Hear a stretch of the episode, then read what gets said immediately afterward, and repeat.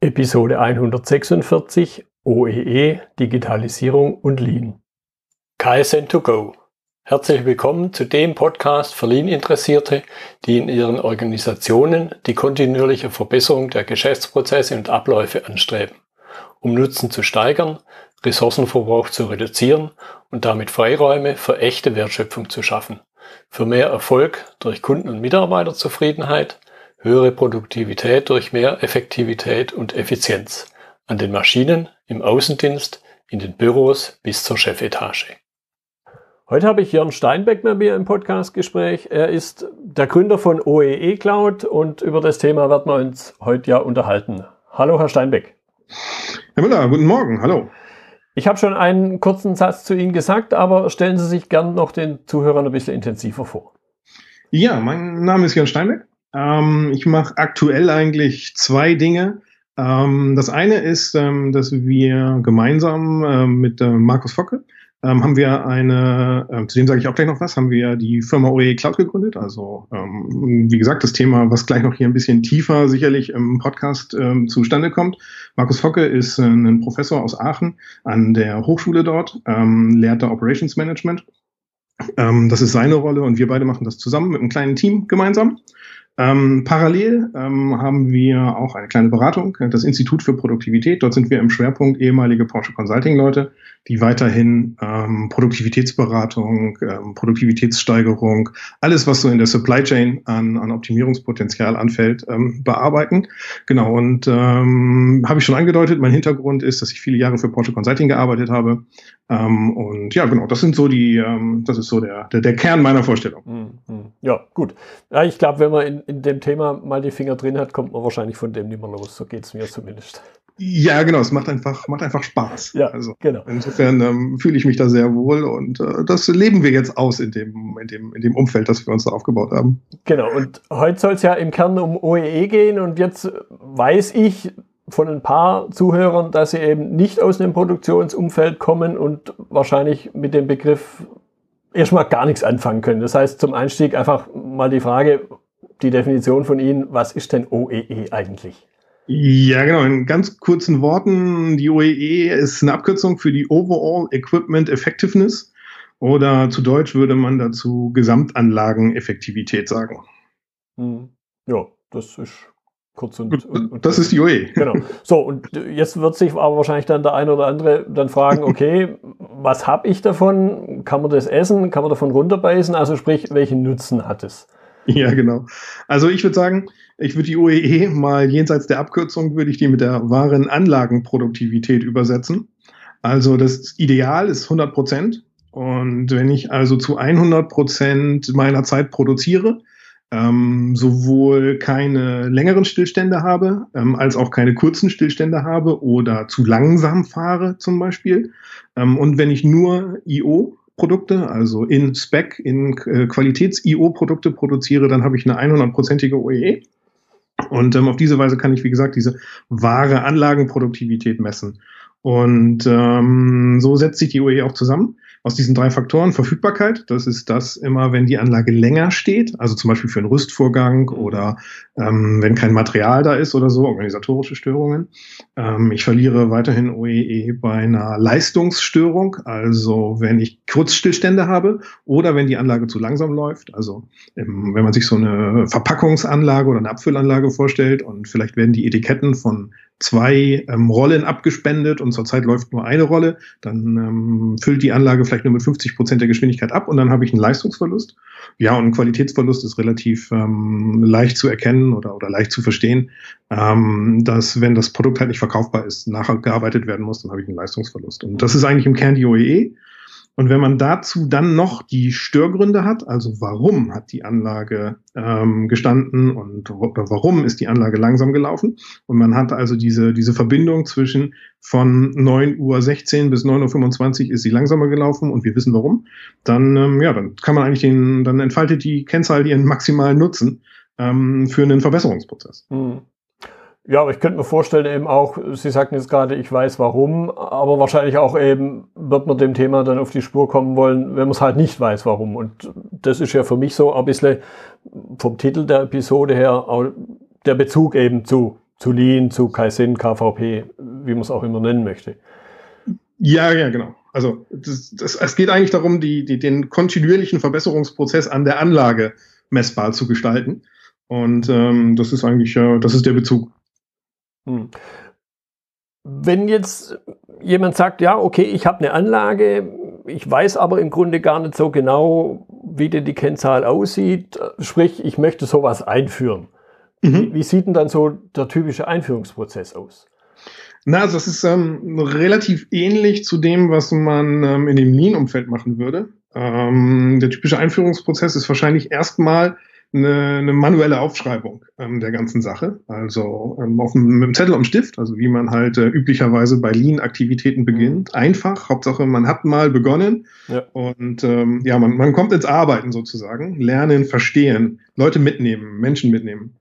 Ähm, das wäre so der, der, der erste Schritt. Dann muss man sich ein bisschen Zeit lassen ähm, und das Ganze ja in den, in den Prozess einbauen, in den Managementprozess einbauen, vielleicht ins Shopfloor-Management einbauen, ähm, was ja inzwischen eine relativ weite Verbreitung hat. Und ähm, dann ist wahrscheinlich der Zeitpunkt gekommen, dass man das Ganze auch digital in Echtzeit über Andon und so abbilden kann. Mhm. Ja, ich finde das jetzt sehr wertvoll, dass Sie den Hinweis geben, nicht gleich so mit der digitalen Keule draufhauen, ähnlich wie auch im Shopfloor-Management, da hatte ich auch schon eine Episode, da sagte mein Gesprächspartner auch, nicht immer gleich Wahnsinnstechnik aufbauen, sondern erstmal grundsätzlich die Routine, die Routine haben. Ja, ich glaube, die, die Überschrift sollte sein, erst den Prozess verbessern und ihn dann digitalisieren. Ja. Ähm, sonst hat man die Verschwendung digitalisiert. Ähm, aber ähm, ja, ich glaube, das, das ist grundsätzlich als, als Daumenregel würde ich das als richtige, als richtige Entscheidung werten. Ja, da gibt es ja dieses wunderbare Zitat äh, von dem, ich wiederhole es jetzt hier nicht, das ist etwas äh, ordinärer Ausdruck, äh, wie sich der Prozess bezeichnet. Sie kennen, den, kennen das wahrscheinlich auch. Ja, ja, da geht es um Beschissen, um das genau. Okay, jetzt ist ja typischerweise so, wenn man was Neues anfangen will und ich betrachte das jetzt mal als was Neues, OEE einzuführen, dann stoße ich auf gewisse vielleicht Widerstände. Faktor Mensch hatten Sie schon kurz angedeutet, allgemein Hürden. Was sind denn zu Ihrer Erfahrung nach, was sind denn typische Hürden, vor denen man steht? Also ich würde sagen, die kommen, die kommen aus zwei Ecken. Die kommen einmal aus der technischen Ecke. Ähm, das ist tatsächlich die Erfassung und die Visualisierung der Daten, also dass man schnell genug an die Daten herankommt und damit dann auch, ähm, ja, ähm, dass die überhaupt zur Verfügung stehen, die Daten, präzise genug und, und ja, so, dass man halt damit ähm, genau arbeiten kann, dass man sich nicht in diesen Diskussionen verstrickt, ob die Erfassung denn überhaupt richtig war, weil mhm. das ist natürlich eine Diskussion, die führt zumindest nicht zu einem besseren Produktivitätsprozess. Und das ist so die, die, das, das eine Problemfeld und das zweite ist dann, wer ist der Mensch oder die Führung, ähm, diese konsequ das konsequente Management der Abweichung und das ähm, Nachhalten dieses gezielten Verbesserungsprozesses, das ist natürlich ähm, zumindest in Unternehmen, die daran nicht gewöhnt sind, ähm, ist das eine große Hürde. Okay, der eine Punkt spricht die fehlende Erfassung. Ich glaube, das ist von den Ursachen ziemlich klar. Man hat es halt nicht gemacht, woran es auch dann immer liegen mag im Detail. Ich möchte nur ein bisschen mehr diesen, diesen Punkt Mensch mit reinnehmen. Was ist da so Ihre Erfahrung? Wie, wie Menschen darauf reagieren, wenn ich jetzt hier mit Kennzahlen, obwohl es ja im Grunde um Maschinen geht, ankomme? Ähm, naja, also ich habe ich hab vor kurzem den Satz gehört, Transparenz ist unmenschlich. Ähm, und ähm, die OE erzeugt natürlich eine ganz große Transparenz. Und ähm, das ist etwas, was, ähm, ja, wenn eine langjährig eingeübte Praxis ist, da keine Transparenz zu haben und dass man sich vielleicht nicht auf der Ebene von ja, Minuten, und ich will das gar nicht rechtfertigen nennen, aber dass man, ähm, dass man halt auf der, auf der Ebene von Minuten, sagen wir mal, auf der Suche nach Produktivität ist oder auf der Suche nach Verlusten ist, ähm, ja, dann braucht der Mensch eine Zeit, sich an diesen neuen Managementstil oder diesen, diesen neuen Führungsstil zu gewöhnen. Ich glaube, mhm. das ist natürlich. Mhm. Ja, würden Sie sagen, es ist mehr die Veränderung oder eben dann die Sache an sich, sprich dieses, sagen wir, auf die Finger gucken?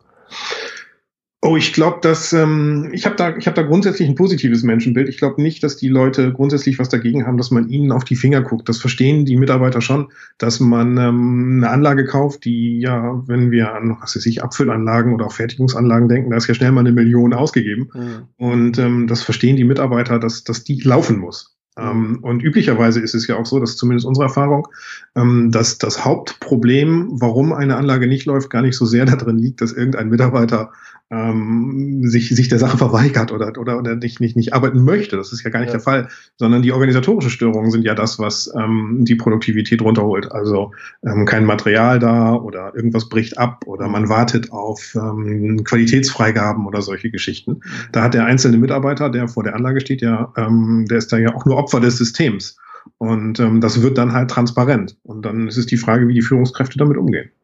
Ja, und ich glaube, wenn man das ein bisschen weiterspinnt und es richtig verargumentiert, dann kann es ja sogar eine Unterstützung sein, weil der Mitarbeiter, weil nämlich dann transparent wird, dass der Mitarbeiter gar nicht dran schuld ist, dass das Problem, der Prozess an irgendeiner anderen Stelle klemmt.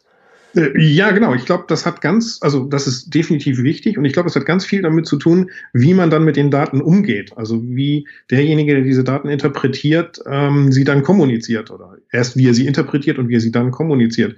Weil wenn man das jetzt natürlich sagt, äh, also anklagend nutzt und sagt, ey, du hast ähm, von 9.15 Uhr bis 9.45 Uhr nur 37 Stück produziert mhm. ähm, und du hättest eigentlich 60 machen sollen, das ist schlecht ähm, dann ist das, äh, würde ich das eher als schlechten Führungsstil werten. Ähm, wenn man aber sagt, in der Zeit war, äh, hat uns ähm, die Freigabe von der Qualität gefehlt, hast du eine Idee, welche Maßnahmen wir einleiten könnten, damit wir zügiger die Freigabe von der Qualität erhalten? Oder lass uns doch mal mit der Qualität gemeinsam zusammensetzen, um dieses Problem zu lösen. Dann ist das ein nach vorne gerichteter lösungsorientierter und ja, ein positiver Führungsstil. Und ich glaube, das hängt davon, es hängt wirklich davon ab, wie man, wie man mit diesem Werkzeug, was man in die Hand bekommt, umgeht. Ja. Ja, ja, das deckt sich also definitiv mit meiner Erfahrung. Man muss halt die Dinge erklären, wenn man da was Neues einführt. Ja, genau. Und ähm, halt nicht so sehr anklagend damit umgehen, sondern lösungsorientiert damit umgehen. Das sagt sich sehr leicht, aber ähm, ist dann in der, in der betrieblichen Praxis ähm, ja nicht so leicht.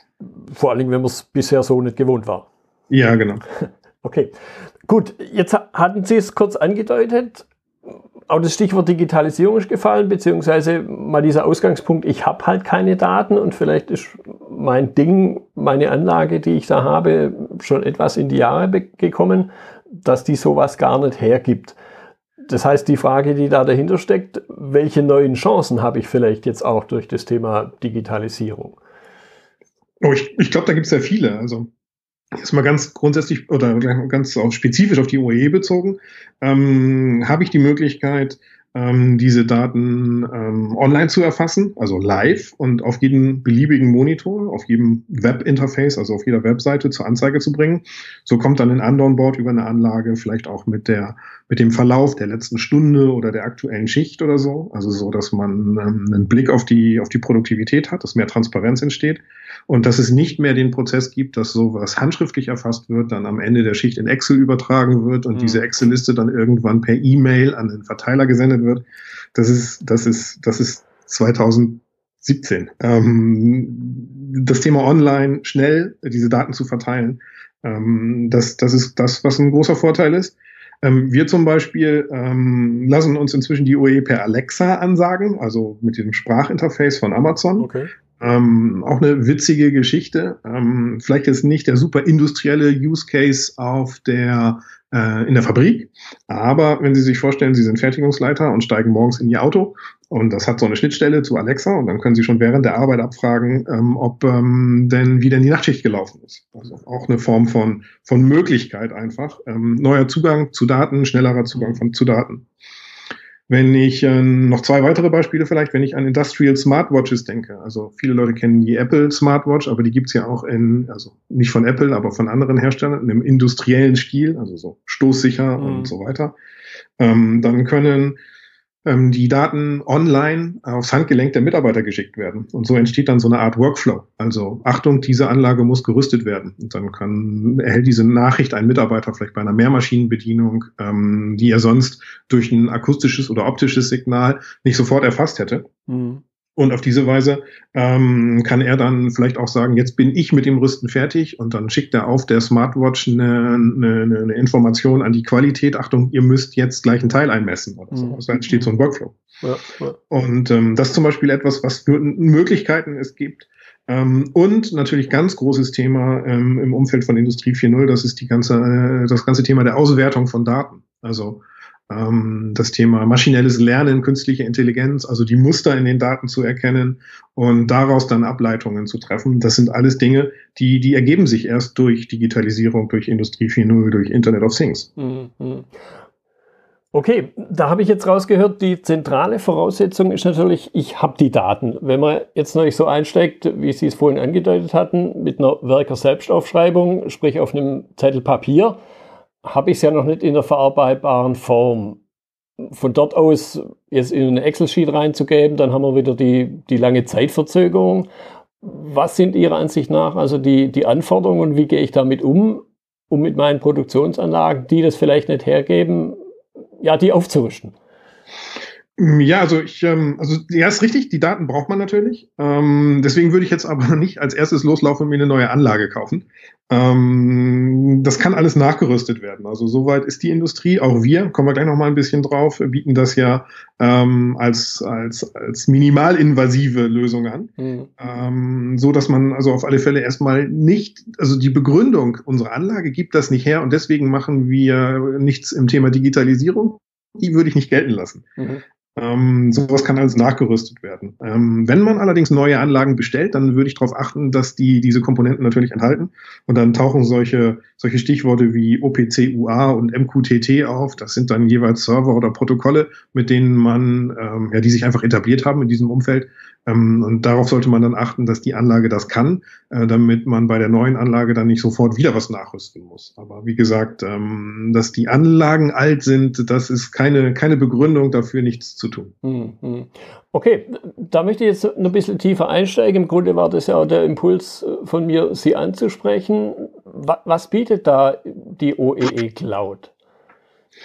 Genau, also die, die Grundidee ist erstmal, dass man die OEE ohne Eingriff in die Anlage erfassen kann. Da schließt sich jetzt hier gerade ein kleiner Kreis. Also nicht die, die Steuerung oder die SPS muss geändert werden, sondern wir kommen praktisch mit einem komplett äh, parallel existenten System. Mhm. Ähm, ich glaube, das ist ein sehr, sehr, sehr großer Mehrwert. Das ist zumindest, was wir insbesondere bei mittelständischen Unternehmen verspüren. Also wenn man jetzt natürlich zu Daimler geht oder zu Siemens geht oder zu Bosch geht, die haben Leute im Haus, die SPS-Programmierungen äh, können. Mhm. Ähm, SPS und Siemens ist praktisch eins.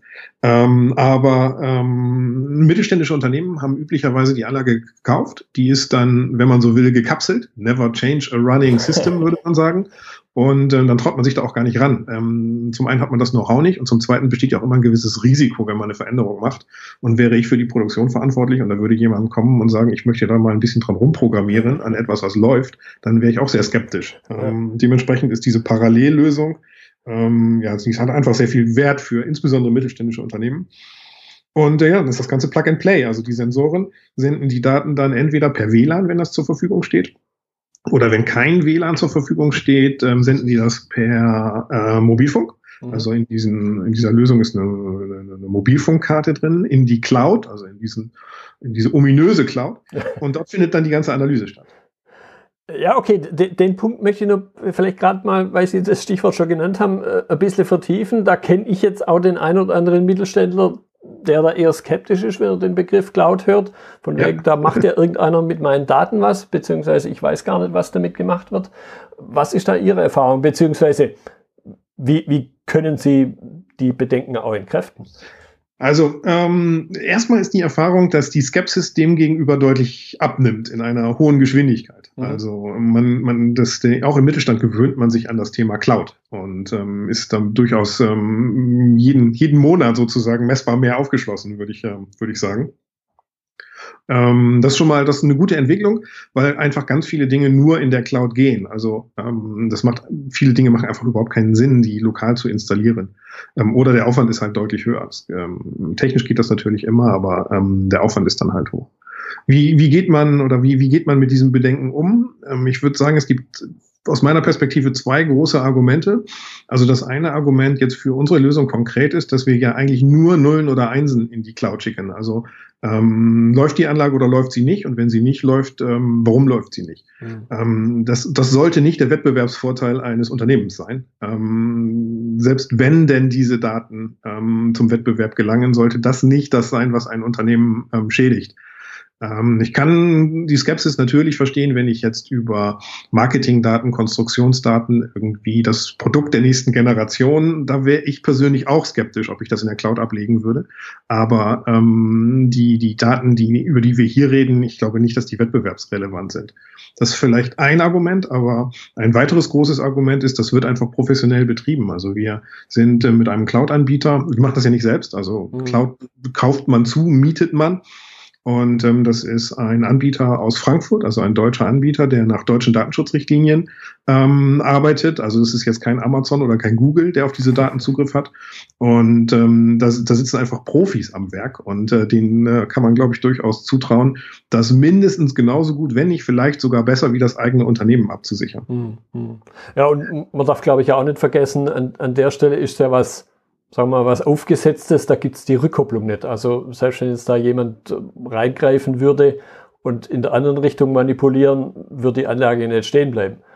Genau, das ist ein großes Argument. Es gibt noch immer diese diffuse Angst. Ähm, Stuxnet ist da in der Vergangenheit mal vor einigen Jahren ähm, der SPS-Server äh, und Steuerung angegriffen hat, als Virus bekannt geworden, ähm, der ja von außen in die Firmen hineingekommen ist.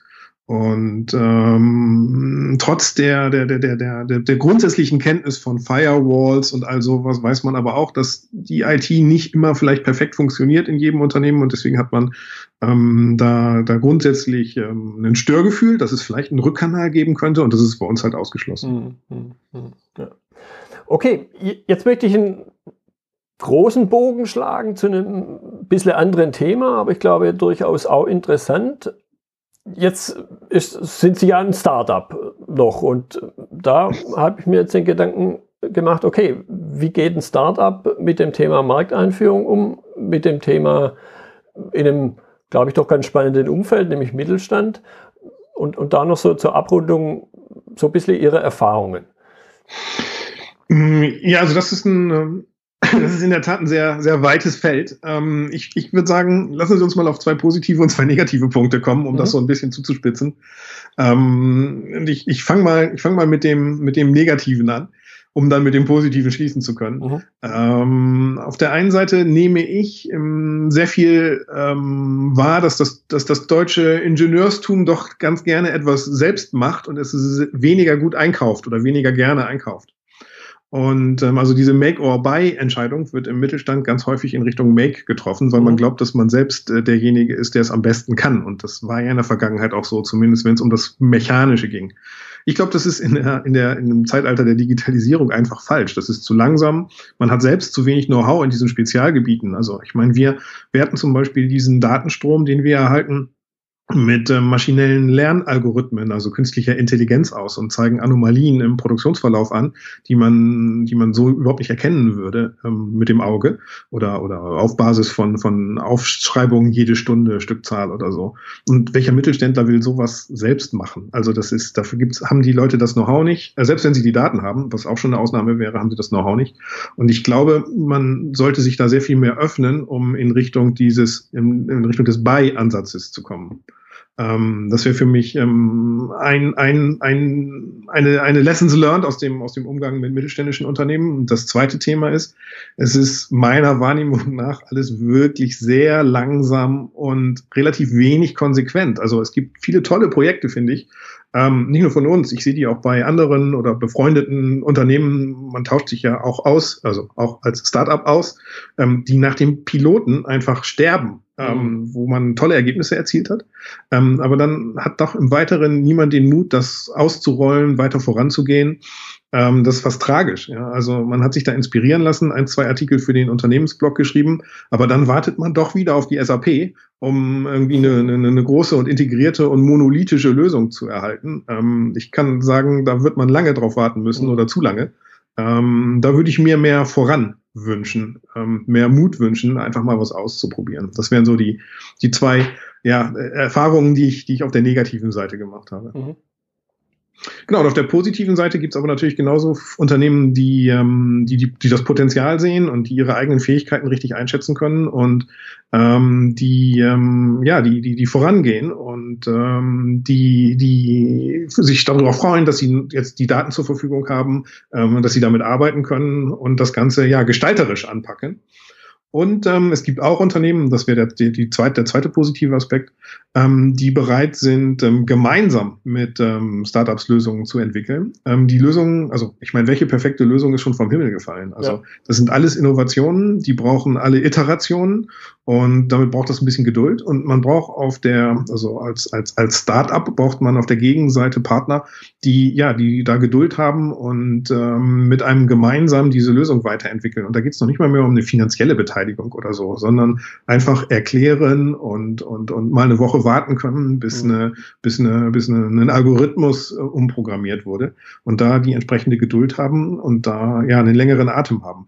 Und ähm, das nehme ich wahr, diese Unternehmen gibt's ähm, ähm, und ähm, das macht dann sehr viel Spaß, mit diesen Unternehmen zusammenzuarbeiten, weil man da wirklich gemeinsam was voranbringen kann. Also jeder erhält dann für sich da seinen, seinen positiven Aspekt heraus. Und das wären für mich so ähm, ja, das wären für mich zwei positive Dinge, die ich aus der, aus der Erfahrung in der Zusammenarbeit, insbesondere mit mittelständischen oder auch größeren mittelständischen Unternehmen, ähm, rausgezogen habe. Mhm. Ja, da höre ich auch so ein Stück weit im, im Grunde ja auch klassische, klassischen KVP raus. Nicht die perfekte Lösung nie angehen, sondern erstmal irgendwas anfangen und, und sich dann halt weiterentwickeln. Auch auf dieser, nennen wir es mal, Meta-Ebene. Ja, definitiv.